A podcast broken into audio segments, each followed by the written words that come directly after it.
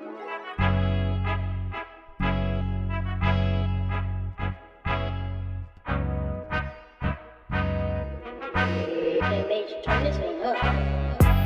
right, everybody, bring it in. We are ready. Conference championship preview. I can't believe it's already here. I can't believe we only have three games left of football, which is really depressing because the Pro Bowl definitely doesn't count. Uh, and, and, we're going to get all over it. There's also some news and notes to consider here for. Um, Does not count. No, it definitely doesn't. Uh, but yeah, we will we will got some news and notes, coaching hires, uh, some drama in Jacksonville that's fascinating. Uh, and so we'll hit all that stuff first. But no Scotty tonight. It is his lovely wife's birthday. So we figured out, you know what? As Sung's birthday present from both of us, we would let him off the pod just so he could spend some time. Because obviously we were going to be the top priority. It is Brian St. Vito. I'm Jeff Kimple. And uh, gonna have a great show. Great weekend lining up here too, brother. How we doing? Almost 30. You're almost 30 yeah. years old old man. Yeah, no, it's it's it's good though, man. Um, I don't know. I'm excited. Like you said, three games left, so that's like we're starting to get there. Um, so enjoy these ones and make sure you're glued to the couch Sunday. Don't don't miss this. Um, yeah. and it's gonna be fun. I mean, we got some great matchups ahead of us. Um, we have some great NFL news coming out, which mm-hmm. has been really fun. Uh, especially for me, my Broncos. We got a, got head, a coach, new head coach, we're going to get into. So this is going to be a, lot of fun. I I can't believe that like by by Sunday night, Monday morning, we're gonna know who's in the Super Bowl. Like uh, we say it every year, right? And we said it on this pod throughout the season, right? At the the game one, week one, to the quarter point, halfway point, third quarter point, week 18. Like we always talk about, like savor it while it's here. It's gonna be gone before you know it. And like to think we have three football games left and then, even so, we have three football games basically in the next two and a half weeks, which is kind of depressing in and of itself. Uh, but then, you look, the NBA is starting to pick up. There's a bunch of things. Joel Embiid on an absolute fucking heater, rivaling some Shaq and Wilt Chamberlain numbers, which is pretty terrifying. Uh, so we get we'll get into the NBA as that comes along. But you're right. Football right now, we always say football's king. We have this. We have the coaching carousel, which should it's amazing. Oh, something else too. I forgot to add to our little rundown. Sean Payton deciding to step away yeah. from the New Orleans Saints. So there's now another team involved in the coaching carousel. But for now, two have been checked off. That is the Chicago Bears and your Denver Broncos. So the Denver Broncos have hired Nathaniel Ratcliffe.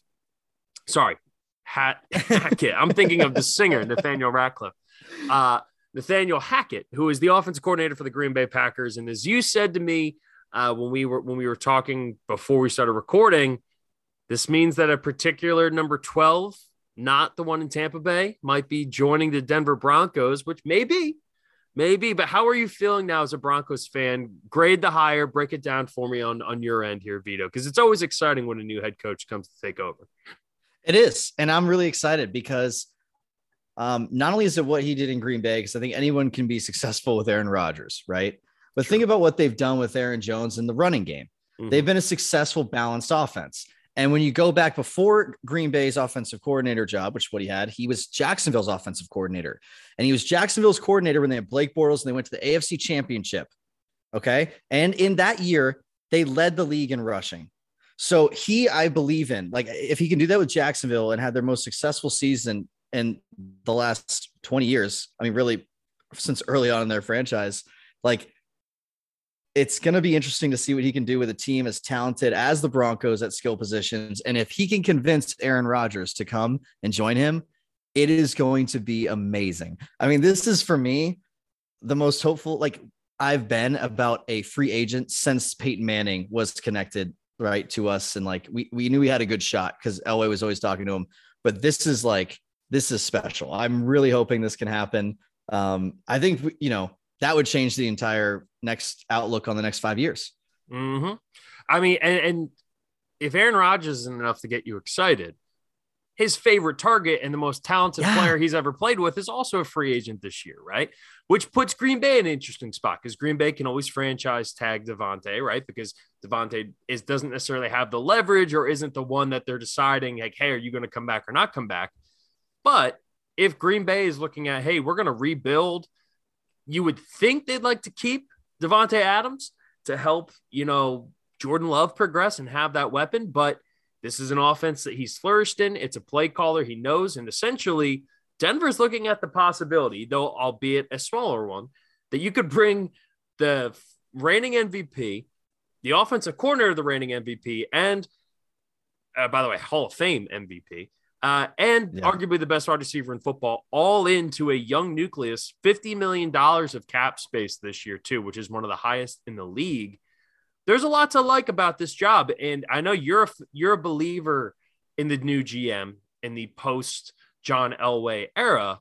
So I think it's a good hire, right? And when we talked about this a couple weeks ago, after we heard about the firing, we heard that, you know, Denver was moving on from Vic Fangio.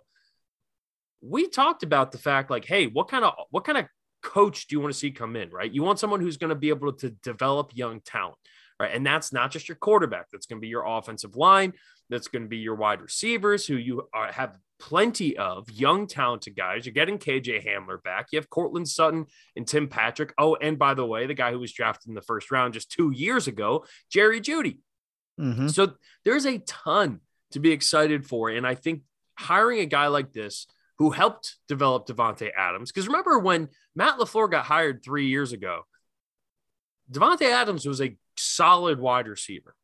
Matt LaFleur Nathaniel Rackett, both did, or Hackett, God, I'm going to fuck that name up a million times, has done such a good job at, and obviously playing with Aaron Rodgers too, but they've done such a good job of helping elevate him. And I think the play calling in particular has been huge. And I know that Matt, uh, Matt LaFleur calls the majority of the plays almost exclusively there for the Packers, but you learn a ton. Uh, Hackett is only 42 years old. So you're you're kind of getting in in this young wave, but he's a little more experienced. I think it's a home run higher, and uh, th- that was one of the things that stood to me as well. Is I forgot he was the offensive coordinator for that those Jacksonville teams that vastly yeah. overachieved. The last dominant season Leonard Fournette had, uh, where he was that like you know drafted top 10 kind of guy with thousand yard rusher, was that year in 2016 2017, and I think again, you look at the running back room that spells good things for Melvin Gordon, who is a veteran and probably, you know, I think they have him for one more year. And then you drafted Javonte Williams in the second round for a reason because the kid is a stud. And we saw glimpses He's of so that good. this year. I think he reminds me a lot of Aaron Jones. And when he was coming out, that was a comp a lot of people made because he can do a little bit of everything. He runs hard for his size. He catches the ball well out of the backfield. The big question is going to be Rodgers and they have they have the defense ready, right? There's young talent there. They've invested on the defensive side of the ball, especially young talent there.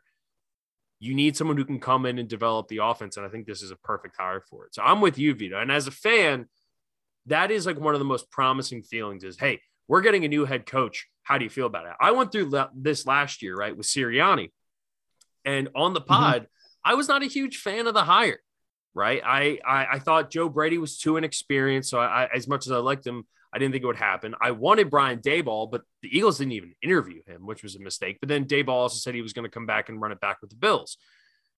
There was not a whole lot of guys that I was in love with last year, but Sirianni was such a, a curveball out of nowhere that I just, and then of course, I, everyone freaked out about the opening press conference. He's the only rookie head coach that led his team to the playoffs last year. And taking a 4 and 12 team replacing the starting quarterback, replacing the head coach, and, and the majority of the staff. Now all of a sudden they're a playoff team, even if by the skin of their teeth. It's an unbelievable job. So who knows is yeah. essentially the point, right? He well, could flourish and or I fail, think, but I think he's in a good spot, and I think he brings a lot to the table. Well, I think not only do I like everything about him, but as you've said twice, he also makes you just immediately think Nathaniel Ratcliffe and the Night Sweats, which shout out hilarious, like seeing them at like festivals randomly and stuff.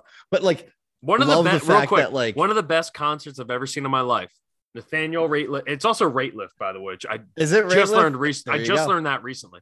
Um, but it was him and the Night Sweats and Gary Clark Jr., who, if you don't know Gary Clark Jr., is one of the best, if not the best, blues guitarists in the world every year at the Rock and Roll Hall of Fame, they bring him on stage. He's the black guy. Cleveland, cool, shout out, shout yeah, out. With the cool, uh, like he always wears like Prince style hats. Like he is the coolest motherfucker in the world, and he's a damn good guitar player. Like all, up him and John Mayer go back and forth for for me. But one of the best concerts I've ever seen in my. Anyway, continue. Yeah, no, but but that's what I'm saying. Like, it's great. He already has some like publicity about him because he's like you definitely think of that. But also, he, I think, is a guy. Even if we don't get Aaron Rodgers, I'm excited about as a coach because of what he's done with teams. I mean, if you really look, he established balance and had like Bortles had his best seasons with him, right? Like it's it's it wasn't just Leonard Fournette. Like teams just flourished. Um, and I'm really excited to see what he can do to develop the talent because that's what you were talking about too, right? It's mm-hmm. not just calling plays because everyone like, you know, yeah, he didn't call plays, but he was developing those players every day. And I'm excited to bring in his system and his development. We had a defensive minded coach. I'm excited for him to really come in and and put in like the emphasis on the offensive side of the ball where I believe we actually have the most talent. So I'm excited. Yeah, I, I, it's it's the exact hire I think you, you make right. You take someone with experience, uh, a uh, guy who has called plays in the past when he was with Jacksonville, but at the same time, we again you've seen him develop talent, and you answered the question right there, which I was going to ask you, which was just with or without Rodgers, right? Obviously, with Rodgers, it's a great it, it's a great hire. It's an incredible hire, especially if it helps bring Rodgers to you. yeah. Are you still happy about it without Rodgers? Is the important part, and I, I think, like we just said, it's uh, that's exactly what you want. Um, on the other the other team that hired a head coach today, uh, the Chicago Bears. They hired one of my favorite names to say in football, Matt Eberflus. I think that's how it's pronounced. Uh, but I'm going to say it that way either way because it's a hilarious name. Uh, defensive coordinator of the Colts. Now, Bears fans are not happy with this one, and I kind of get it. Right? You you you get rid of Ryan Pace, you bring in Ryan Poles, who's was an assistant uh, GM there for the Packers, or sorry for the for the uh, Chiefs. Uh, had a part, a role, whatever, how big, how small, in in drafting um, uh, Patrick Mahomes. But they've also done an incredible job in free agency and, and drafting. Uh, this is the Chiefs over the last five years. I look at this hire if he does a good job of surrounding him with coordinators right? Hiring the right guys to be his quarterback coach, hiring the right guys to be his defensive coordinator. I like the hire more. However, you want there to be some sort of instrumental connection between your young quarterback who you just gave up a first two first round picks right last year's well they moved up um, but the first rounder this year to go up and get you have to really believe that this guy can have some sort of chemistry with your future franchise and for Chicago, it was such a big deal when they decided to go up and, and draft a quarterback last year, right? Like they don't do that in Chicago. Who who is the best Chicago quarterback of all time? Yeah, it's Jim McMahon who like Jim, is yeah. Exactly. And, and, Jim, he was, Jim McMahon's a good was a very entertaining, fun quarterback, but he, we're not talking about an all-timer, right? No. And the Bears are one of the oldest franchises in the NFL and one right? of the most successful. Yeah, so exactly. And to for them to make a move, and the fact that throughout their history, who's number two after him, right? It, you would probably have to say Rex Grossman, which is an yeah. insane thing to think about. Statistically, it's Jay Cutler, but that one one helped get you to a Super Bowl. Now, granted, that 2004 uh, Bears team was just loaded with talent on, on, the defensive side of the ball, right? I mean, that was like the prime. Oh, that, uh, that was Urlacher, yeah, right? They, and, yeah, yeah, or 06, yeah. sorry, 06. And it was, and, and like everyone was like, oh, they're going to win because they were like offensive MVPs, Rex Grossman, defensive MVP. Halfway through the season was Urlacher. Yeah. Devin Hester was doing his thing. Everyone was like, uh, this team can't be stopped. Yeah. I mean, think, and, and but what was one. funny was like everyone knew whoever came out of the AFC, whether it was, uh, the Colts, I think, was the, was the, yeah. the team they played, right? Um, whether it was the Colts or the Patriots, whoever came out like was, was going to win, like because yeah because again, Devin Hester broke the record for touchdown returns in a season that year, right? Yeah. Like it was like arguably also, the greatest like return season in the history of the NFL. Also, fun fact about that Super Bowl: uh, only Super Bowl where it's rained. Fun yes, fact. yes, I remember. I do remember that. It was in Jacksonville, right? It was in uh, Miami. I might have that Miami. Yeah, yeah. No, that makes sense because Jacksonville was the Eagles' path Super Bowl in, in 04. Um, anyway, all this to say that it was rare to see the Bears go up and make a move for a potential first round quarterback, a, a, a, first round draft pick. It was a move we haven't seen them do since they traded for Jay Cutler. And even still, Jay Cutler had been in the league for a few years and was a mm-hmm. pretty productive, you know, quarterback in Denver. And he needed a change of scenery. They took an advantage on, you know, took a shot at it, and, and whether it worked, it didn't work. But they are the worst franchise in the history of the NFL when it comes to the quarterback position. They make a move finally to go up and take a guy with you know, off the charts type of potential in Justin Fields, you fire Matt Nagy, you're doing everything right. And now you hire a defensive coordinator from Indianapolis, a defense that was pretty mediocre throughout the first half of the season. And then by the end of the season was one of the best defenses in football. It just doesn't make sense. And again, if he if he hires the right people, I don't know who it is, Joe Brady, right? I, I don't know who the the right offensive coordinator hire will be, but you have the opportunity to hire Brian Daboll, right? Who just spent the last four years creating Josh Allen, unlimited raw talent, but was slow in processing, was slow in delivery. All of these these things that Daboll succeeded in with a guy that nobody thought was ever going to live up to his potential in Josh Allen, why would you not go hire that guy? Why would you not bring that guy in to be like, hey, Justin Fields is very similar to Josh Allen, all these incredible physical tools, but their processing, their decision making, the accuracy stuff is problematic. We say it all the time. Uh, you can't teach accuracy. By the time they're in college, they are who they are. And yet yeah, he did it with Josh Allen. So why would you go do the same thing with Justin Fields? I it just it doesn't make any sense. I agree because he took Josh Allen from I think he was like in the 50s in accuracy. He jumped like 8% one year, something dramatic. Mm-hmm. It was we had never seen like we had seen a couple of examples of it, but that that long in their career between like year 3 and 4, I mean, he did just such a great job developing Josh Allen into an MVP candidate. Uh, that to me, you're right. You connect the head coach with your star quarterback who you just gave up a lot for it's just one of those things. I feel like maybe the ownership in Chicago is just thinking like, hey, we're a defensive team. You know, we're, we were built on this. This is like our identity. But it's like, yeah. listen, you got to look at the opportunity you have right here. And I think I personally would have liked that hire more. But you know, like you said, it depends on who they get for the coordinator position. We'll see what happens. And uh, you know, there, there are still good options out there, but I agree, man. I, I think I thought that was the slam dunk hire. I, I was hearing connections about it, right? And you're like, oh, this is this makes a lot of sense yeah, I, I just again, I I we, I sat here and criticized similar things about an Indianapolis coordinator becoming the head coach of my team, and he completely, you know, and I That's did. True. I was an I was an anti Sirianni, but like I just didn't love the hire. So if you're a Chicago fan, like I feel very similar. Like I don't love the hire. That's not to say that he can't come around, you know, come out and do something really, you know, inventive and creative and, and, and can figure out a way to get the Bears back on the right track. But the Bears have had such a bad string of coaches. You know, uh, Trestman, John Fox, uh, you know, obviously Matt Nagy was was problematic, uh, and then I can't this believe is all Matt after, Nagy won Coach of the Year. Yeah, like that's his first year. And think about it too. How many years removed are we from Lovie Smith being fired? Six, and now they've had three different head coaches since then right? Wow. Between between Trestman, he was a year, and then it was Nagy, and he was there for four years. And now we're on to, you know, another year here with with a new coach in Eberflus. And and again, for his, for his sake, I hope it works out. For Bears fans' sake, I hope it works out. They're a franchise that could significantly. Uh, it, it'd be great for the NFL to have the Chicago Bears as as a good team with a star quarterback. Yeah. But this is setting Justin Fields up to fail, man.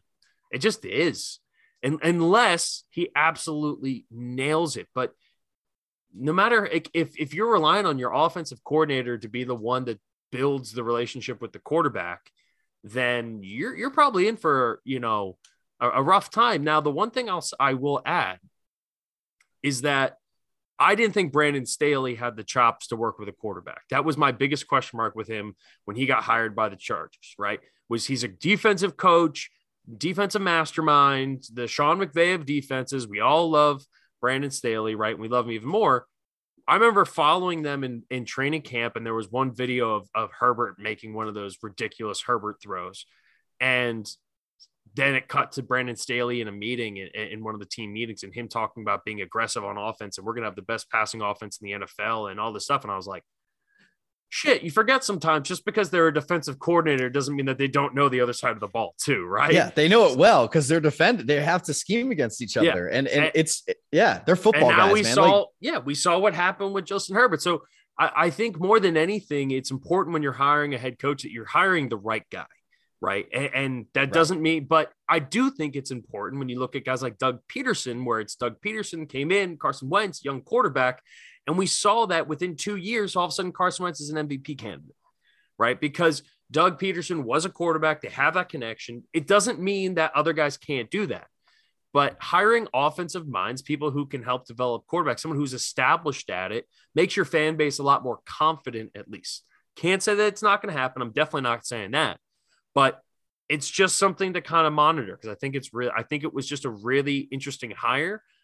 The problem for the Bears is, and you said it, it's ownership. It's the McCluskeys, I think is how their last name are, is pronounced. Um, they are like the Maras, right? They're just, and the Fords in Detroit. Like, I just, I don't think they're great owners. I think they're stuck in an, in an antiquated time in football and they want to hire the next Mike Ditka kind of guy.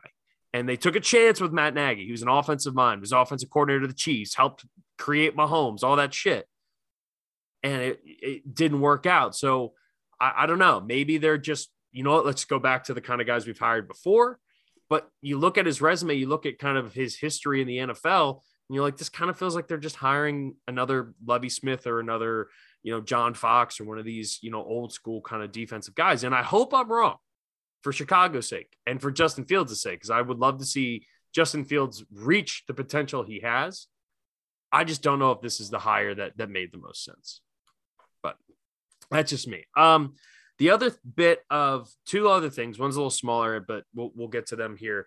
Um, in the coaching carousel, Dan Quinn uh, officially will be coming back to Dallas. Uh, technically, he did interview for the Giants job, but it maybe it just didn't work out. Whatever. Seems as though he's pulled his name from consideration. Dallas keeping their defensive coordinator, which is huge for the Cowboys. There was a good chance, you know, we were talking about this before the playoffs. We're like, Dallas might lose both coordinators, and now looks like they're going to be able to keep both because uh, well, I don't know why his name's escaping me. Um, the offensive coordinator, Kellen Moore. Kellen Moore thank you. I was, I, I, just always think Boise State. I'm just like Boise State, just Boise State. Like, Kellen Moore has not received the head coaching interviews that we all thought that he was going to get. So huge news for the Cowboys after a, a disappointing playoff run. But hey, you're bringing the band back together. We'll see what they do in the offseason. Um, most likely losing Michael Gallup, but he's towards ACL, so we'll see. Uh, but the other bit here, we're talking about this before the show. Something somewhat unprecedented ha- happened in the last like 24 to 48 hours in the NFL that I don't think is getting enough talk about, right? If you follow the Jaguars coaching search, you saw that they interviewed Byron Le- Leftwich for a second time, right? The reports that are coming out is that Byron Leftwich will only take the job if they move on from Trent Baalke, who is their GM, who was hired last offseason in conjunction with Urban Meyer. And Byron Leftwich would like to have Adrian Wilson, Pro Bowl safety for many years, who's currently at a very young age already, the VP of player personnel for the Arizona Cardinals. Vito, I can never remember a time in any sport and let alone football, but any sport where a candidate for a head coaching job was flexing leverage onto the organization in such a public way of doing so, right? There's certain things I'm sure behind closed doors that we have heard about or seen, but something as significant as I'm going to flex my leverage to make you fire the GM that you should not have hired last year and hire the guy I want, or else I'm not coming. And Leftwich is in a very unique set of circumstances where he's pretty much the only guy who would have even been able to do the short of maybe a Belichick who would want to take another job somewhere else. Because Leftwich is the Jacksonville Jaguars. He is by far the most recognizable player and arguably the best player in the franchise's history, definitely quarterback at least. Quarter, yeah. He's Jimmy Smith, shout out. Yeah, I mean, and there's also a ton of awesome players who play for the Jaguars. Yeah. Like, I'm not trying to. I just mean like when you think of the Jacksonville Jaguars, everyone has like like with the Eagles and stuff too, or any of your teams, right? Denver, it's going to be Peyton Manning, it's going to be John yeah. Elway. the closest version of that that Jacksonville has, because they are the most recent or second recent franchise, is Byron Leftwich. Maybe Mark yeah, Brunell, I mean, but I think because Brunell jumped around so much, I think it's Byron Leftwich. It probably is. My boy Nick, who uh hardcore Jags fan, has a signed Byron Leftwich jersey that he had since he was a kid. He still has it. He's like, dude, I hope he signs with us. Bust this back out. His old yeah. Xbox Live name, Byron Boy, right? Like, no, but seriously, like fans are excited about this. And I think what like the point is, I I think you're right. I've never heard of, let alone a candidate asking for a GM change, which is basically their boss. They're yeah. basically saying, president, like the owner, you fire the guy who you hired to run this entire company of yours that's worth billions of dollars for me and all and we're getting this guy. And not only have i never been a head coach he's never been a gm and we, you have to do both of this right now. And like that is incredible balls to go right? in a room and say that to a team. I mean it's wild man. And i i literally and that's the thing. People are talking about it as if this is like a norm like this doesn't happen candidates don't publicly and again it wasn't public but it was leaked like reports came out. I guarantee you this and like byron leftwich is is playing the cards the way he should be playing the cards which is brilliant yeah, i like it. Right? i like it. He understands his leverage. No question he would love to go back and and be the head coach after being the quarterback there. And he's a really fucking good coordinator. Like yeah, it's like, it's not like we're talking about some guy who doesn't know what he's doing. Like no he's a very good coordinator He's basically been running the off like like not a like again something that hasn't gotten talked about a lot. Bruce Arians tore his Achilles like a month ago. He's like limping around practice. He has to get carted places. He can barely walk onto the field of these games. Even in just a logistics sense alone, the added responsibilities that have been thrown onto Byron Leftwich, who was already in conjunction with Tom Brady running that offense. And now you're getting a guy who just spent two years working with the greatest coach of all time, coaching under a brilliant offensive mind, a, an NFL lifer who is widely respected around the NFL. And Bruce Arians, also a guy who doesn't take shit.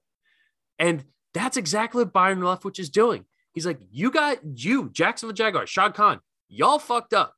Y'all made the Urban Meyer hire. You could have reached out to me last year, but you didn't. You guys decided to go and hire Urban Meyer. You hired this Trent Baalke guy. If you want me, I need the guy who I trust to buy the groceries for me if I'm going to cook.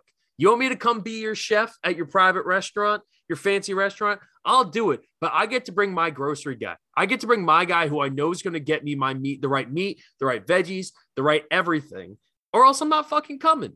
I'll go sit back and play with the goat another year. Or I'll go to the New Orleans Saints who after already having uh, you know, now or now that rather Sean Payton has stepped down, has already inquired to have uh, Byron Leftwich be a candidate for the things. He's interviewing with them tomorrow. So he's already flexing even more. He's like, if you're not gonna yeah. go for it, I'll go, I'll go to New Orleans. Just right down the options. road, brother. I I I think the whole thing is fantastic. It's and great. And I want more people to be talking about the fact that not only that, a black head coach too, which is say which is a significant yeah, thing after and, seeing and a black, black, GM and yeah. a black GM and both first time hires. Mm-hmm, seeing and which cool is too, Minnesota hired their new GM, who's an who was an assistant GM for the Browns, who's also a black GM. If Adrian Wilson were to get hired, now all of a sudden we'd have three black GMs, which would be the most we've ever had in the NFL. And we just saw two black head coaches get fired, one both of which you could argue was kind of bullshit, but it seems like there was a little more turmoil in Miami than we all realized. But the David Culley one was certainly bullshit. And so for him to be flexing and standing up for himself and say, hey, look, if you don't want to hire me and do what I want, I want to come home. I want to be Jackson, Jacksonville's head coach. Do it the right way, or I'm out. And there were reports as of today that it was like nearing a deal, nearing a deal. And then all of a sudden, the stuff with Baalke starts tripping out. I'm like, this is just crazy. It's just, it's awesome to see a head coach or a head coach candidate, not even a head coach, flex this leverage against an organization, basically forcing the billionaire to like, hey, you got to say you fucked up. You want me? You got to say you fucked up and you got to pay the tab for it. And I think that's fantastic. I, I think it's absolutely fantastic. Um, so good for the Jacksonville Jaguars. Uh, we did touch on a little bit there and a little bit earlier. Sean Payton out of New Orleans, uh, reportedly retired for the time being I see two different pathways for for Sean Payton, and I, I want to hear what your thoughts are. Which one you think will more likely be the outcome? Amazon is going to be taking over the Thursday night stream, I believe, next year will be the first year. So if you have Amazon Prime, you will be able to watch uh, Thursday night football. If you don't, you're gonna have to get it, which it's cheap. It's like what, like five bucks a month or whatever, uh, and you'll have to watch on Amazon Stream in order to watch Thursday night football there is a world where Amazon, and again, the whole streaming wars, the next TV deal for the NFL is going to be probably double what they're getting now because there's one valuable live product left in television, and it's football. It's live football. College, fine, whatever. The divisional round game, all four games had almost double the amount of viewers that the national championship had in college football. So we can talk about all these other things. The NFL is king when especially when we talk about TV ratings and money. In the last calendar year, out of the top 30 watch things on television, 29 of them were NFL games. Okay. Like that is the level of power. So, wow. In the future, the next television deal, and this is a little aside here, but it's worth noting Apple and Amazon are going to pay so much fucking money for the NFL that ABC and NBC and CBS are not going to be able to match. That's my prediction, and we'll see it probably within the next decade at some point. That being said, we already are going to see Amazon doing Thursday night games either this upcoming season or the following season. And I think they're going to pay starting QB money to Sean Payton to come be their lead play by play guy because he's done analyst work on ESPN and stuff, and it's fantastic. I've seen him do it for like the playoffs and countdown stuff. He's great at it. So that's one option. Or B, he waits until Mike McCarthy gets fired and becomes the next head coach of the Dallas Cowboys. I don't, I mean, um, I guess another wow. team could potentially be in there, but the Sean Payton to Dallas rumors have been going on for years, Forever. literally years. So, like, I feel like we're at a point now where it's like shit or get off the pot. He got off the pot, and now we're going to see, or maybe he shit. I don't know. Whichever side of the analogy it works. He's out of New Orleans. He fucked over the Saints. The Saints are an absolute hell it's going to take them at least two years to fix that, which in NFL terms is a fucking, you know, decade. Uh, yeah. But I don't know. What do you see in Sean Payton's future?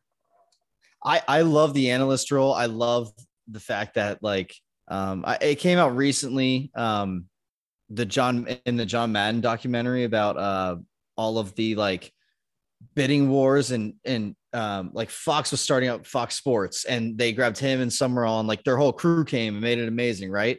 And I think we're to see a shift like that. Like you're saying, if people who companies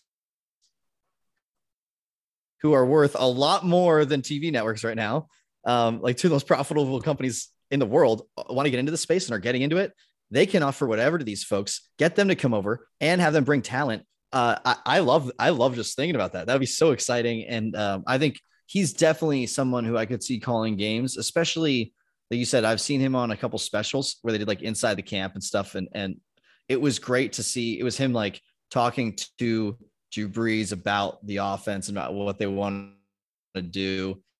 And it was him stuff and absorbing and giving it back in a, a different way. Like just his ability to also just I don't know, be a, a gutsy play caller. Like people forget he he onside kicked coming out of halftime in a Super Bowl. One of the right, like that's the head coach you're talking about here. So having his, yeah, just I want him involved in the game of football. Calling games makes a lot of sense. I could also see him doing a little a little bit of um like joining a studio or something for a little bit, right? Like just to do even like on Sundays and, and studio stuff. But um yeah, man, I, I think uh, hopefully he takes a year or two, does something like that, and I would love to see him back uh, as a coach somewhere. But yeah, that's a, that's a guy too. Like, I mean, I know you're retired and probably need some time off, but like, man, how how juicy would Sean Payton in Jacksonville be too? Like, yeah, there's so many things with a young quarterback, eh, or even or even like Sean Payton to, to the Bears. It's just so funny. Out of Sean Payton's such a good coach. If he wants to coach, I guess the point is he'll have plenty of offers whenever he does. Yeah, he was the second longest tenured coach in the NFL. Uh, he was actually a year ahead of Mike Tomlin, which is funny because actually I thought Mike Tomlin had been around longer, but no, I mean you got to remember Sean Payton's first year was Hurricane Katrina. And that year, and, and I yeah. think we've talked about in this pod before, but like one of my all-time favorite NFL moments was that Monday night game against Atlanta. And Steve, uh, was it Steve Gleason yep. with the blocked punt, right? Um, and that guy's obviously done incredible things with his life, uh, despite battling ALS, and and but he's done amazing work. Um, Sean Payton has had such a fascinating career, right? Because you think about how it started, you think about winning the Super Bowl, and you think about Bounty Gate, and you think this is this guy got you know w- was no longer head coach for a year. He got suspended for a year, right? Like o- outside of players who like like it's the longest suspension I can remember as as a fan of the NFL, right? Like there are examples of of guys who obviously like lost um privileges to be able to play in the NFL, the Ray Rices of the world, right? And and even like Michael Vick, who went and had to go and serve time. But like a handed down written suspension, a year is crazy because usually they're just like, no, you're out. Um, but for Sean Payton, he lost a year of his career and and a lot of his reputation and likability as well.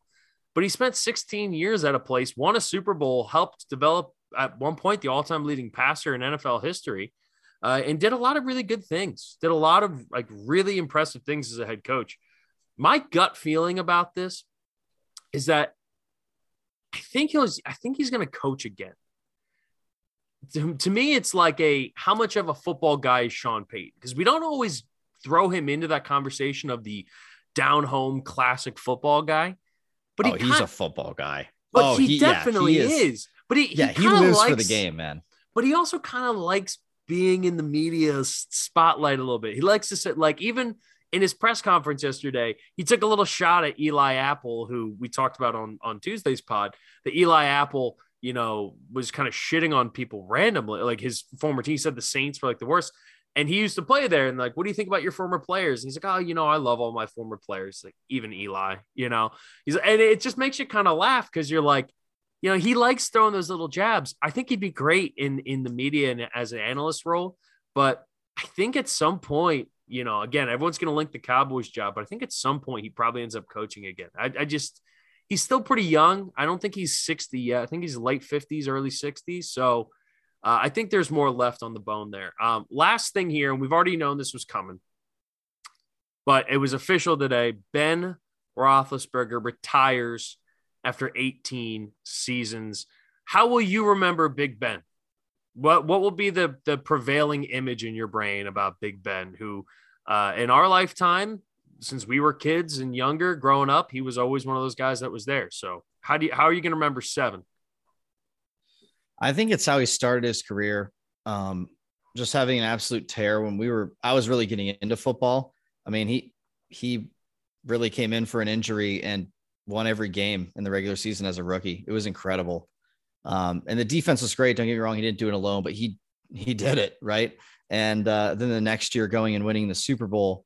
Um, there's a great, I love America's game. It's the documentaries about teams who win. And in in that year was 2005 he uh he said to jerome bettis who was going to retire. Yeah. Like he was going to retire. Hines ward there's a clip of him just bawling his eyes out because they thought he like addressed the team and was like thank you it's been great.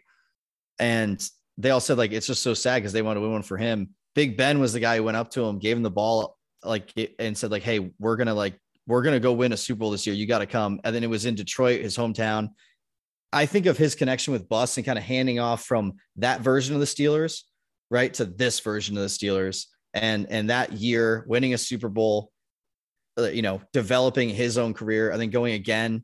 I think his throw in the second Super Bowl in the corner to Santonio Holmes. That's one that I'll always remember. So I, I think of him even throughout like, you know, all the escaped sacks and just defensive tackles trying to hit him and he like somehow gets away and throws a 50 yard pass. Yeah. Um all of those memories kind of fade away because i just still see him as like a super bowl champion man. He's yeah. he's a guy who is a champion. So um uh, and he's been that way since early in his career. So i think i've always had a lot of respect for his his football game. But it's also like one of the goofiest guys i've seen play quarterback. Yeah. i don't know. He's what, just what, always what's your fun. takeaway? I think he will go down as this generation's Jim Kelly. Right. And, and not in the sense, obviously, Ben has two Super Bowls. Jim Kelly yeah. played in four, didn't get one, but, you know, went to four uh, for whatever that's worth. But Jim Kelly had to go up against, you know, John Elway and Dan Marino, and Montana was in the league, and then Montana turns into Steve Young, right? And if you look at it, Big Ben, obviously the two guys in his draft class, Eli and Phil and, and Phil Rivers, but even more than that, he was always going to be overshadowed by Brady and Peyton. He was always going to be that way from from the especially with how prolonged Brady's career lasted and the fact that Peyton played in two more Super Bowls and won another one after Ben won both of his.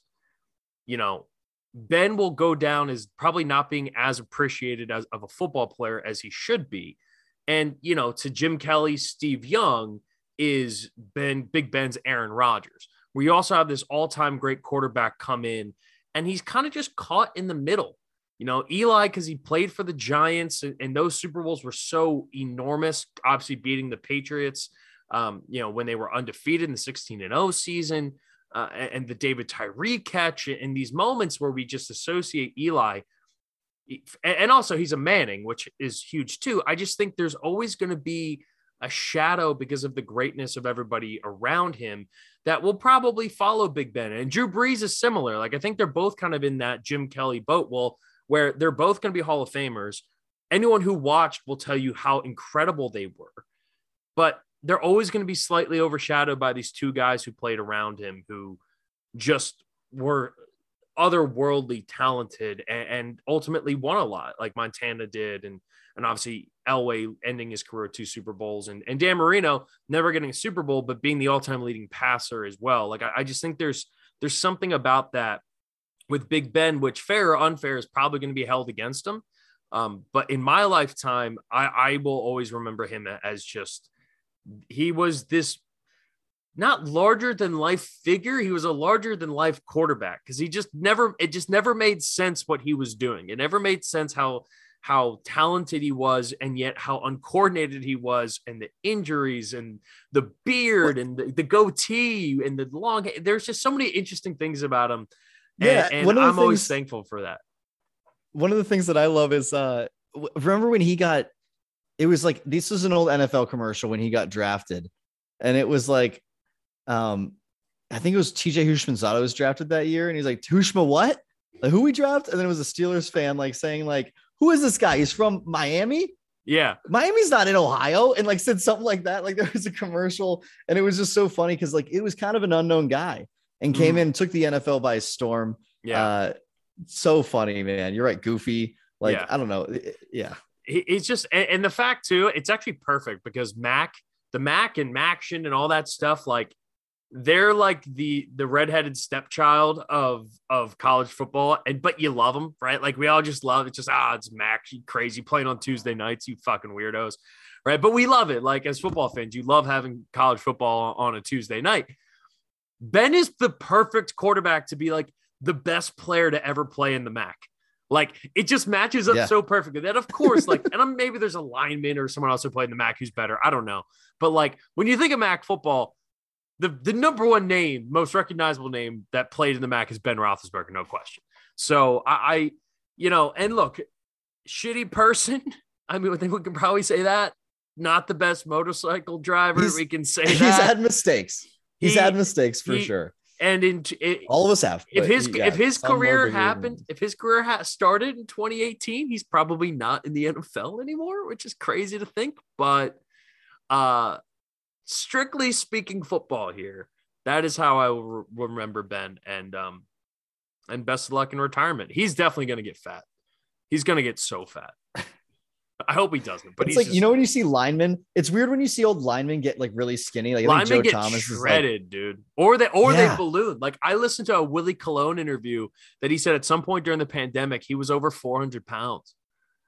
And then since then he's lost like 80 something pounds or whatever. But like yeah, and those guys one of ops, man. yeah, it's it's like one of those one and right, yeah, yeah, Joe right Thomas stop, fucking shredded. Yeah, like right yeah. after you stop having to eat insane amount of calories and work out all day every day, like yeah, your body is gonna change. And you're a sick you athlete too, right? Like yeah, yeah it's just and, like and Big Ben though, you're right. Like usually you see him kind of get skinny or like balloon and then figure it out, but Ben, I could see like he's gonna. He's uh, he's gonna enjoy retirement for a year or two, have a bunch of Primanti Bros sandwiches, and go off. So, and he deserves yeah. it. it. I mean, the funniest thing is, it's like we've been on this tear of retired quarterbacks. We're like, oh, are they going to go into the booth? Drew Brees, right? Tony Romo, like these great quarterbacks retire immediately into the booth, or they go like Phil Rivers and, and Josh McCown, like, oh, we're going to go coach a high school team. The fuck is Big Ben going to do? like, he's not going to be on TV. He's not going to go coach high school football. What the fuck is Big Ben he's even going to do? He's a quarterback. I feel like from like the 80s where he's to own like a bunch of like Car couple dealerships, dealerships some yeah. chain restaurants, and like hang out and just own Pittsburgh and just go around have a great time. Oh man, hopefully not too good of a time, Ben. Bring your wife. All right, uh, quick break. We're gonna come back, preview the AFC and NFC championship games, give our picks, and uh, wrap up the show on the other side. So uh, stick around. We'll be right back in a second. NFC Conference Championship Sunday night. But before we get there on CBS, 3 p.m. on Sunday, Bengals at Kansas City, rematch of a game we saw in week 17, one of the best regular season games we had all season. Joe Burrow, Patrick Mahomes, two guys I would hate to bet against. This is a brutal, brutal game to try to pick and decipher, but we're going to do our best. We'll start with the AFC and we will move towards the NFC. So, Vido, right now, Kansas City, seven point favorite at home in Arrowhead. Vegas is expecting a lot of offense. 54 and a half is the over under. Not going to ask you about your pick against the spread right now. What I want to know from you is what is the ultimate outcome in terms of where do you see this game being decided? What will what will sway this game towards Kansas City or Cincinnati one way or the other uh, and, and, obviously, you know, we've seen Mahomes be brilliant. I mean, he was ungodly last week against uh, Buffalo, but this is a different task. This is a team that we just saw them lose to, though they also lost to Buffalo as well. Where's your mind at, and uh, and what do you think the the most important area is going to come down for this game? This is going to be like you said, a rematch of an incredible game we had. And so, like usually, right when you when you're looking to predict in the future, you look at if the teams have played, and when they did play, zero turnovers.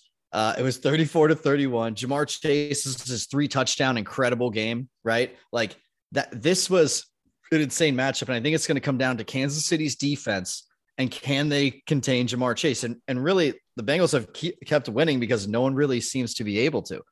So are you going to double him the whole game? Are you going to stick to it?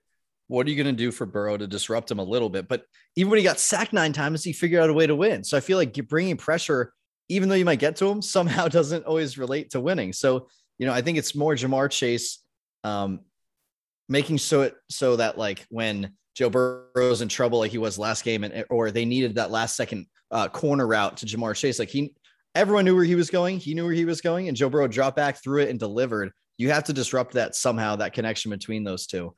If they have, you know, 150 yards and, and a touchdown or even 100 yards and a touchdown, like that's a pretty good job against, um, you know, against Ja'Marr Chase. But I, I think he's going to go off and, and they're going to have a, a, hard time. And I don't know if Tyrann Mathieu's coming back. Have we heard yet?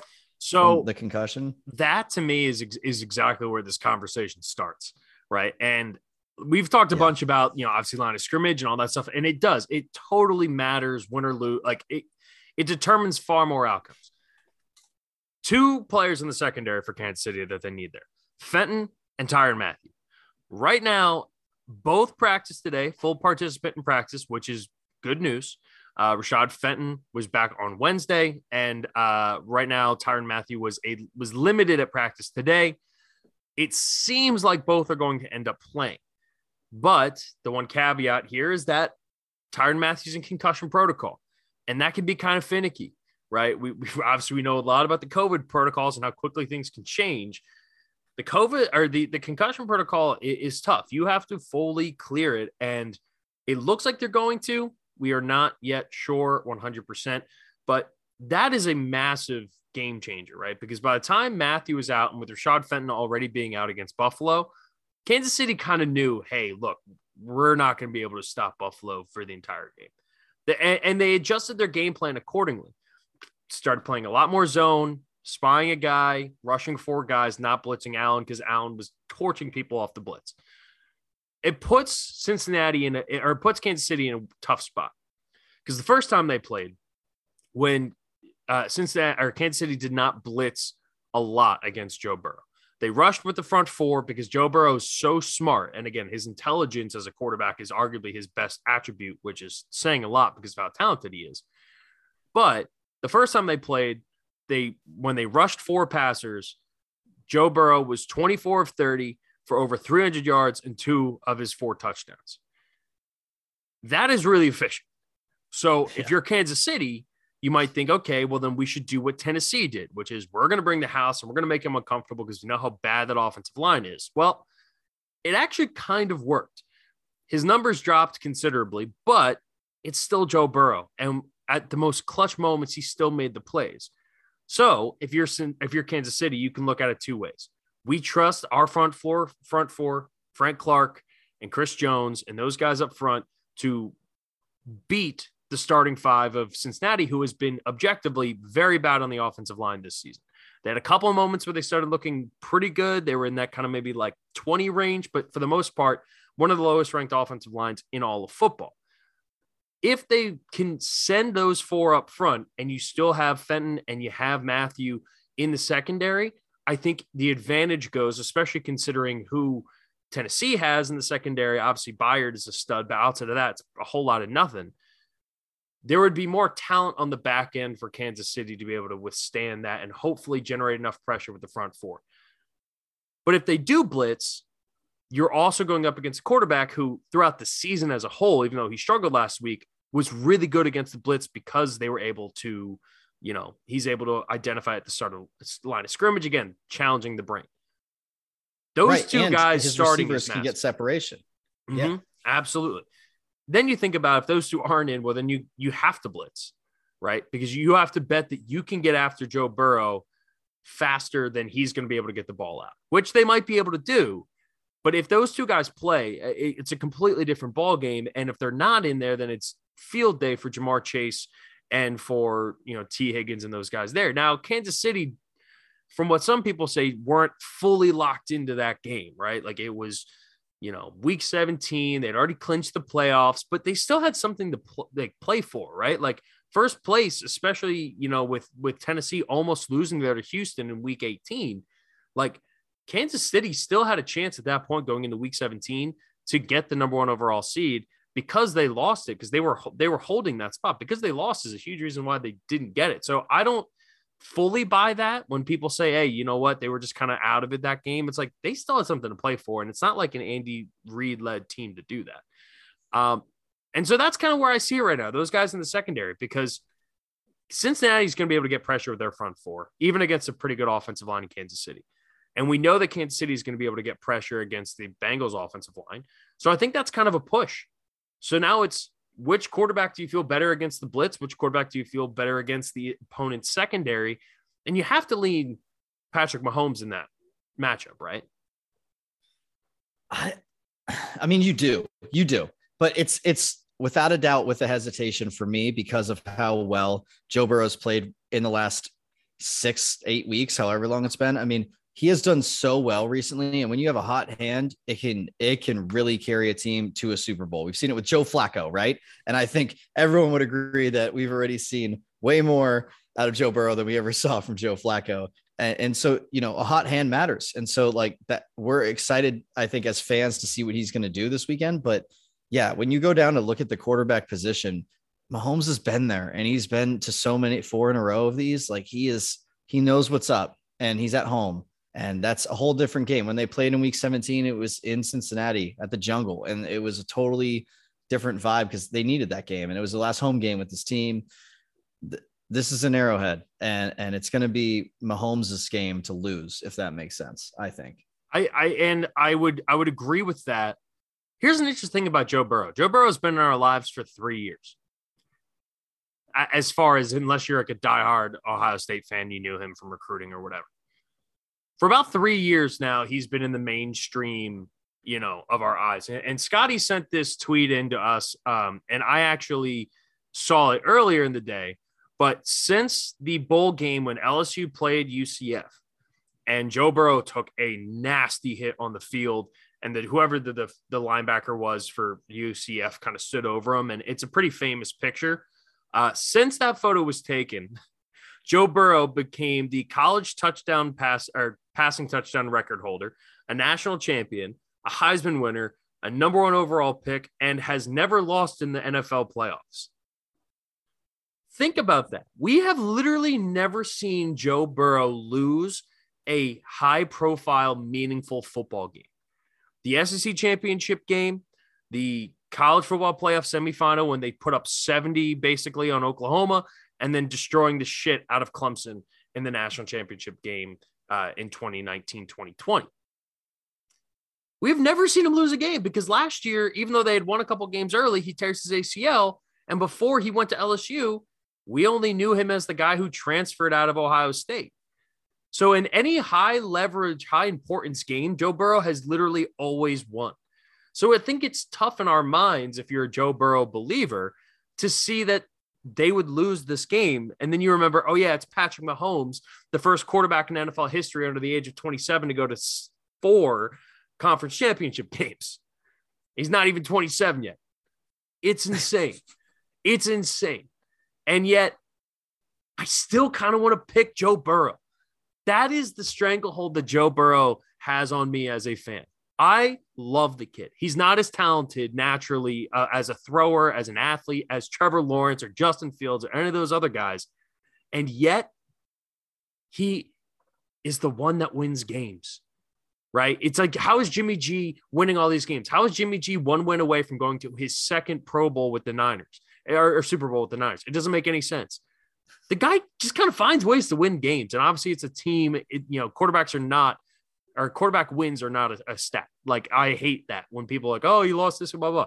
Like, there's only so much you can do. But yet, there are guys who have a knack for winning. I put Tebow in that category. I don't know why. It doesn't make any logical sense. But Tebow found ways to win games until all of a sudden, oh, you know, yeah, he, he did. He kind of did. Now, Joe Burrow is way more talented and will be in the NFL for much longer than Tim Tebow. But like yes. Tim Tebow just found ways to win games inexplicably. And I do believe that. I do believe that that is a thing that some quarterbacks have. They just find ways to win games. And either we're going to see Patrick Mahomes lose to Joe Burrow a second time this year against a team that is definitely inferior to them when it comes to the roster, or we see the for the first time Joe Burrow lose a big time game in Arrowhead, which I think is also a huge factor in this too. But as Joe Burrow said himself earlier in the season, you know, He's played in SEC stadiums. He knows how crazy shit can get. And and playing in Tiger Stadium and playing in Tuscaloosa and you know playing all over in the SEC, like he sees that firsthand. I just I, I find this game to be very interesting, and I think it's going to be a closer game than people think. I think it's really hard to beat a team twice in a season. Mm-hmm. And I know I've said that a lot this year, but no, but it's true. You lose a close one. It's true. And when you lose a close one like this, and both these teams are talented, but the Bengals needed, I'm pretty sure, right? They needed that win to get in the playoffs. No, uh, they needed that game to win to, to lock up the AFC North. I'm so when, sorry, to win the division. Yeah. They had something on the line there and and they went after it. And Kansas City did too, like you're saying, but you know, the Bengals uh, the game was in Cincinnati. Top. Yeah. Yeah. And and I think in Arrowhead, um, it's a whole different experience in the AFC Championship where you've never been. Given yes, Joe Burrow's been in all of these big games. This is this is you know you've got two left in the whole season, so this is your you know this is the semifinal. So like, can he put up seventy like he did in college, or you know have an outstanding performance like that, or you know are we going to see Mahomes be Mahomes and he has got Kelce, and I feel like the end of last game with both what Kelce was doing, and I hope if you guys have seen the the um you know, uh, the video they put out of Travis Kelce talking during that drive. If you haven't, go go online and find it. But it's amazing because he's saying like, "Hey Tyreek, like run behind me, and I can kind of block for you." And then he gets down, calls a timeout, and then he told Mahomes, he's like, "Hey, the seam's open if they're playing that." And that's when Mahomes says, "Do it, do it," and then and then uh, do it, Kels, do it. And he yes. runs and like jukes out, comes oh in God. and gets and gets it. So, like, and Kelce told so cool Tyreek Hill what to do when yes, he caught the ball too, to set him up for the next play. And then yeah, that was unbelievable. Exactly, Kelce. So the point is that connection between those guys winning that last game, I think carries into you know the home AFC Championship game. They are hitting their stride. I mean, uh, well, both teams are hitting strides, but I think the Chiefs are hitting their stride. And if that team's in stride, they're the fastest team. They're the best team. So, you know, that's that's where I think it's hard to pick against them. Yeah, I mean, like I, I think Cincinnati's defense will be able to create pressure on Mahomes. But what Mahomes taught us last week is that it doesn't matter because even though he's not the fastest quarterback in the NFL, he's incredibly tough to bring down. And his pocket awareness is is starting to get to, get to a Brady like level, except he's a significantly better athlete mobily than Tom Brady ever has been. So now you're you're he can feel pressure in a way that is starting to get up there with like some of the best to ever do it. And it was so evident. Like the thing that changed that Buffalo game was how mobile Patrick Mahomes was. And we talked about it on Tuesday's pod the fact that the Bills devoted all of their resources to be able to generate pressure on Patrick Mahomes, and yet it didn't matter, right? They were like, we're going to send four and we're going to be able to get pressure on you. They did. It didn't matter. They still left 13 seconds on the clock, but they were this close, right? So a couple of breaks go a different way and Buffalo wins that game, right? It could be as simple as the coin toss at the end of it, which we talked to death on Tuesday's pod.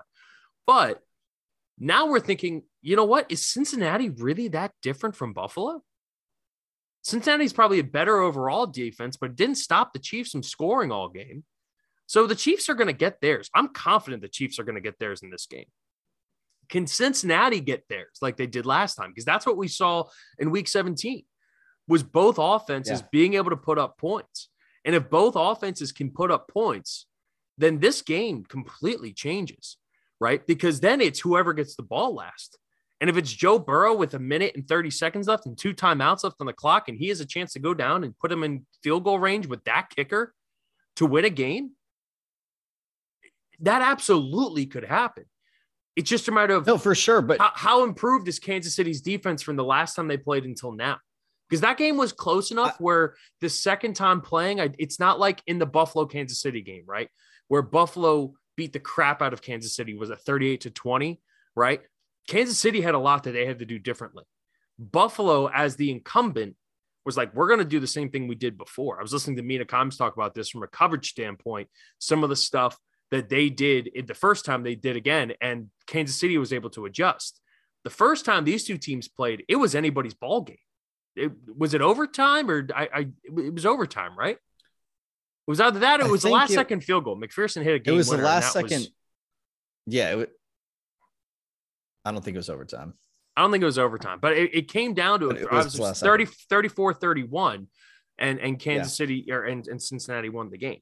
So I think that's going to play a, a, role in this too, where it's just like if, if Kansas City tries to change a bunch of things, well, Cincinnati's going to change a bunch of things too, because that game could have gone either way. Now, it's not like one team played exceptional football and the other team played like shit. And it's like, all right, now we know it's a fix, but they're going to kind of run it back the same way.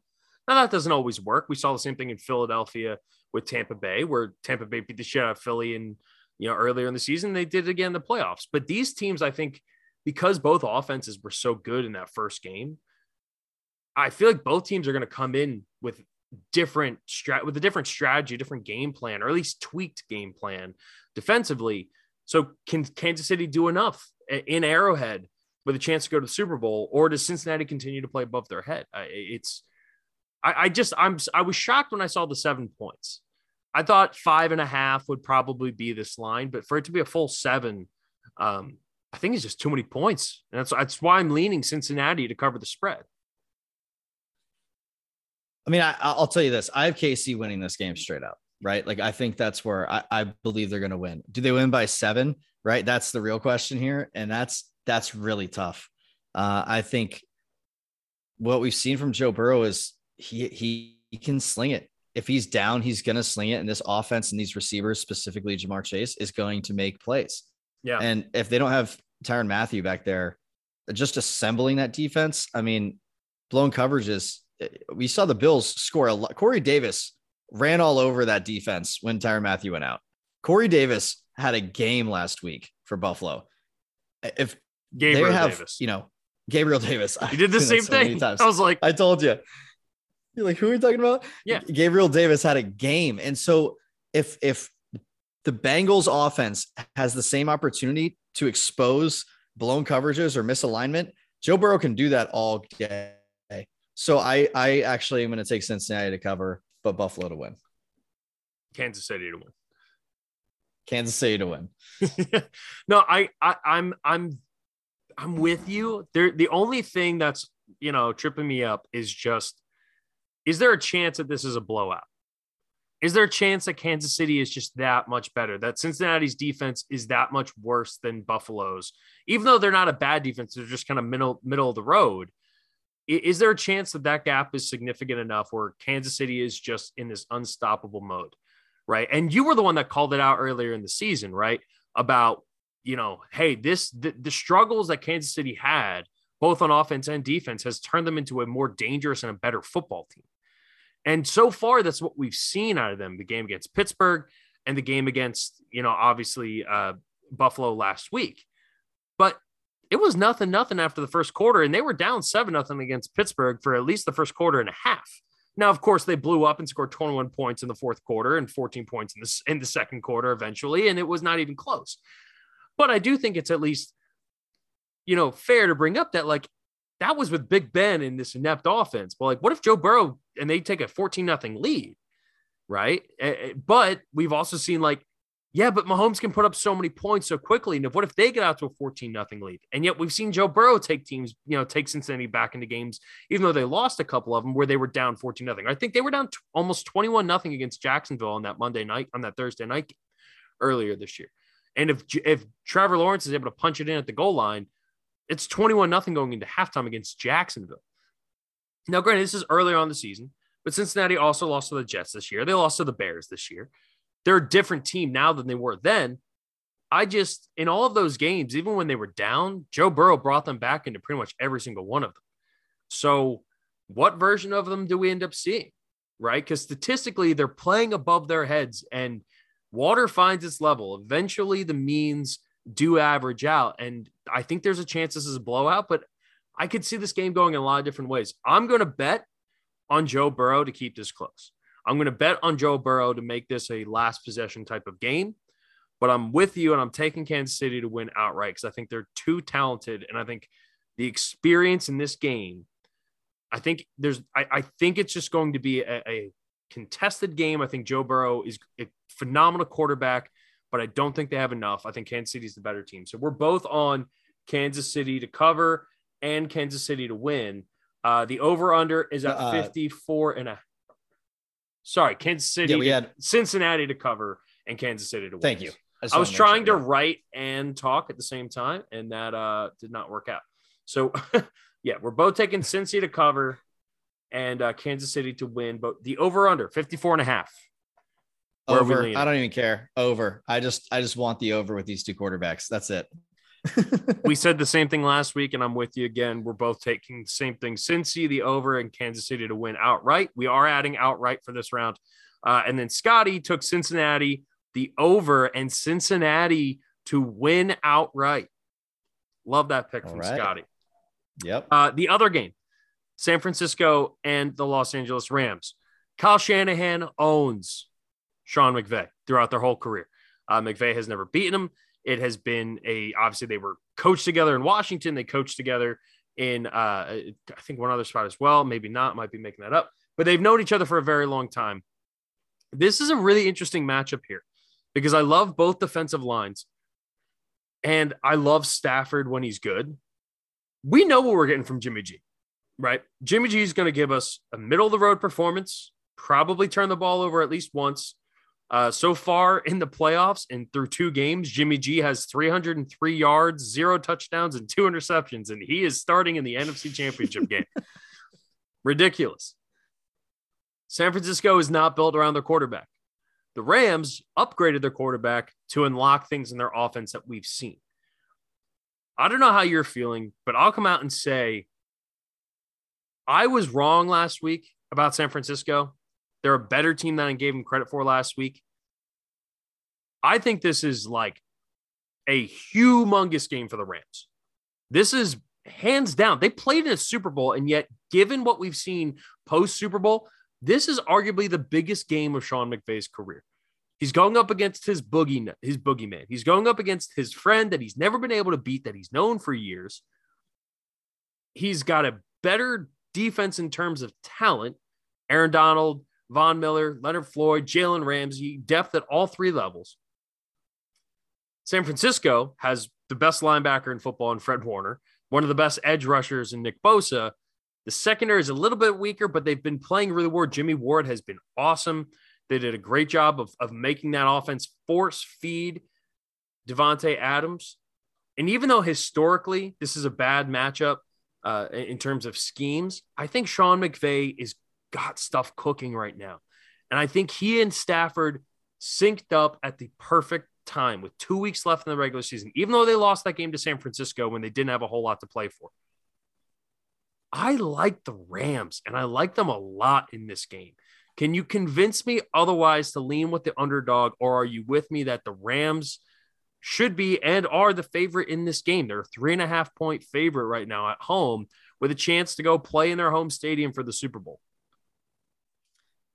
I mean, this is this is an incredible matchup because I also was definitely um I was selling the 49er stock way too early. I mean, I Same. don't know what like right we were we were definitely talking a little shit saying like I don't even see them having a chance last I mean, round. they had to beat the Rams in week 18 to even make the playoffs.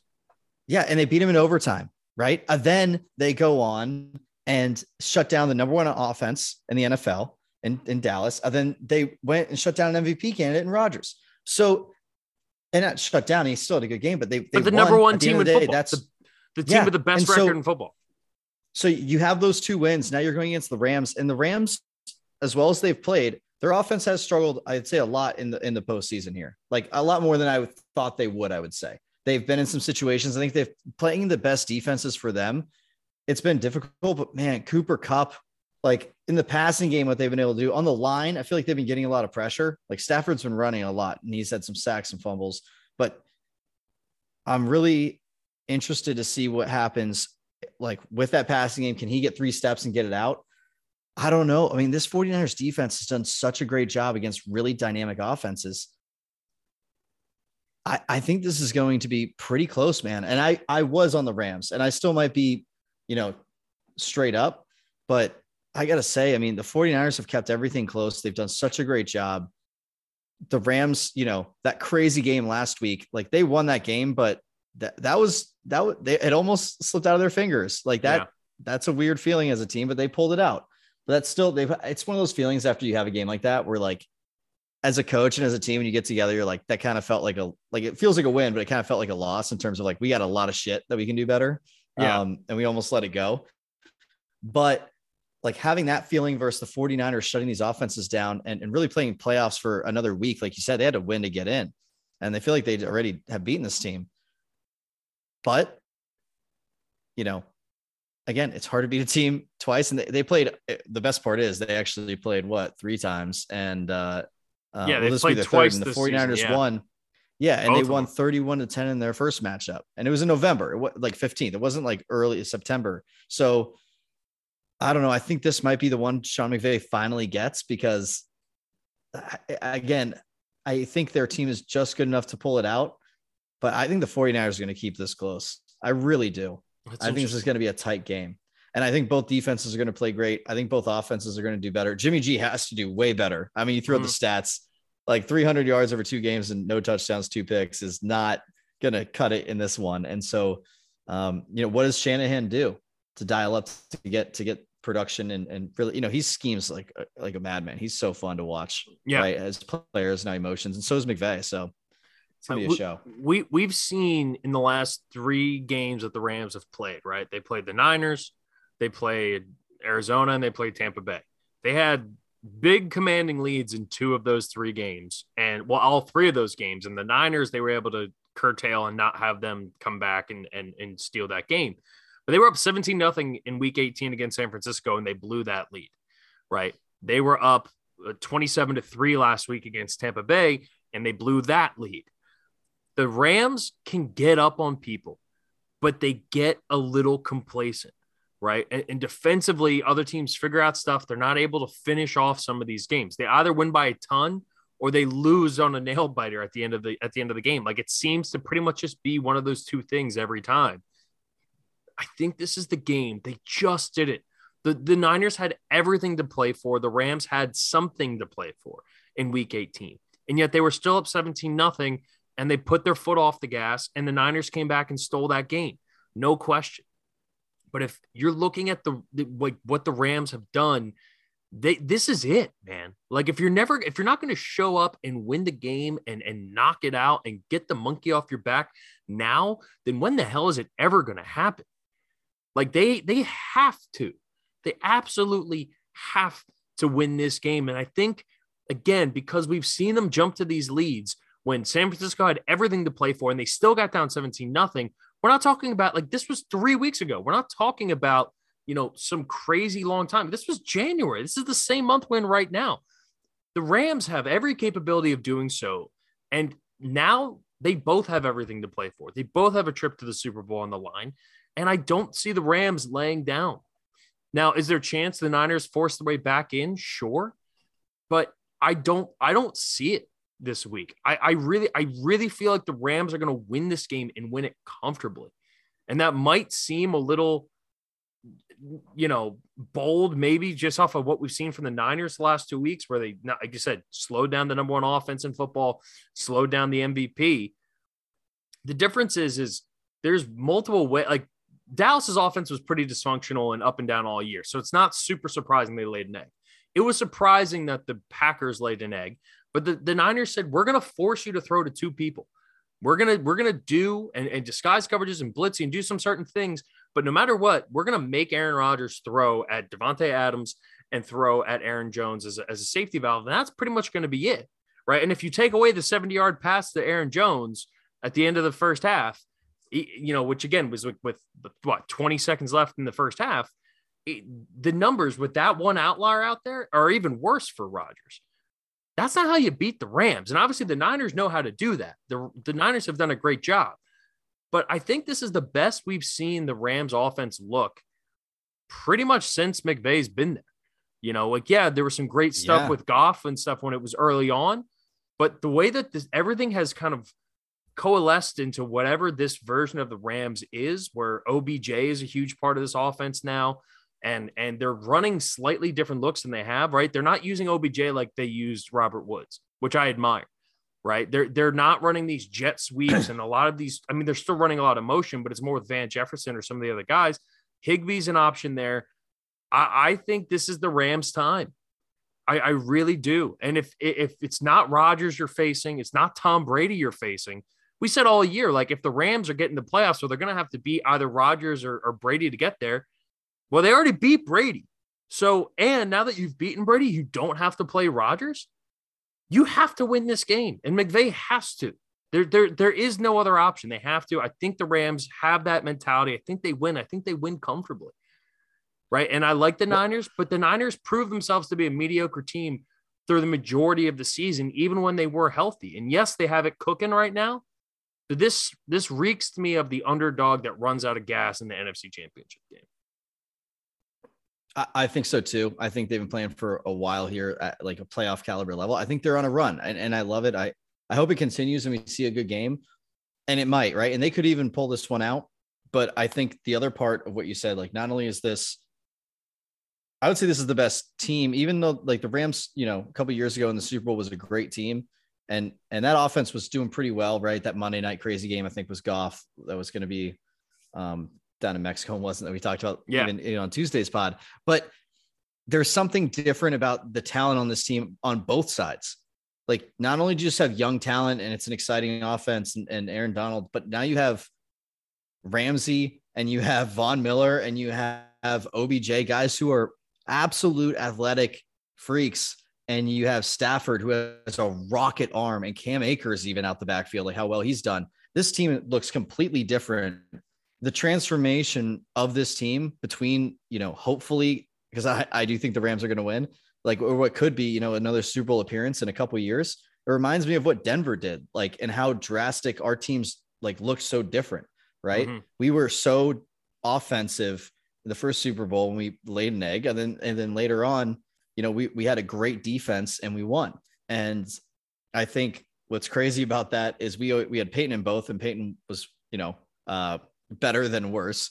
But uh, the Rams with you know with Goff gone, I mean Stafford's an upgrade. I think that's I think no we can question. all say that. Like this has yeah, been no good. Question. So I, am really excited to see what they can do. I think they win this game, and and man, that they're uh they've got a real shot this year. I think you're right. Without having those obstacles and legendary yeah. quarterbacks that they've had, and, and I at some point, if you're widely considered to be the best defensive player in the league, like Aaron Donald, or or the best guy, one of the best secondary players in in Jalen Ramsey. Yes, he's a cornerback, but he does a lot more than that for for what the Rams do defensively when you have that kind, and obviously a guy like Von Miller too, which I think has helped from a leadership standpoint.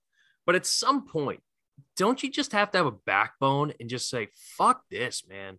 I'm sick of getting of, of losing to teams in the NFC of losing in the playoffs. I'm supposed to be the best guy in the league. I've won three defensive player of the years.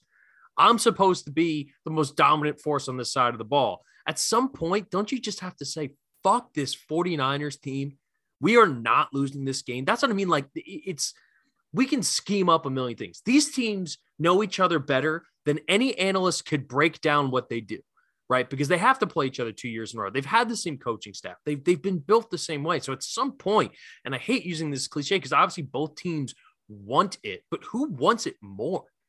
Who's well, gonna just what, who's what, just gonna have that deep down visceral. We're not losing this fucking game because at the end of the day, that's what football is. It's physical, it's nasty. It's I want this shit more than you do, even if you want it more than anything you've ever wanted in your life. And I think the Rams have been pushed to the brink of this that I just can't wrap my head around the talent on that team bending down to a team that they know they're more talented than, but just can't get over the hump. And if they, again, if they don't do it now, I don't know what to say anymore. But it's, I just, I feel like this is that moment for for the Rams.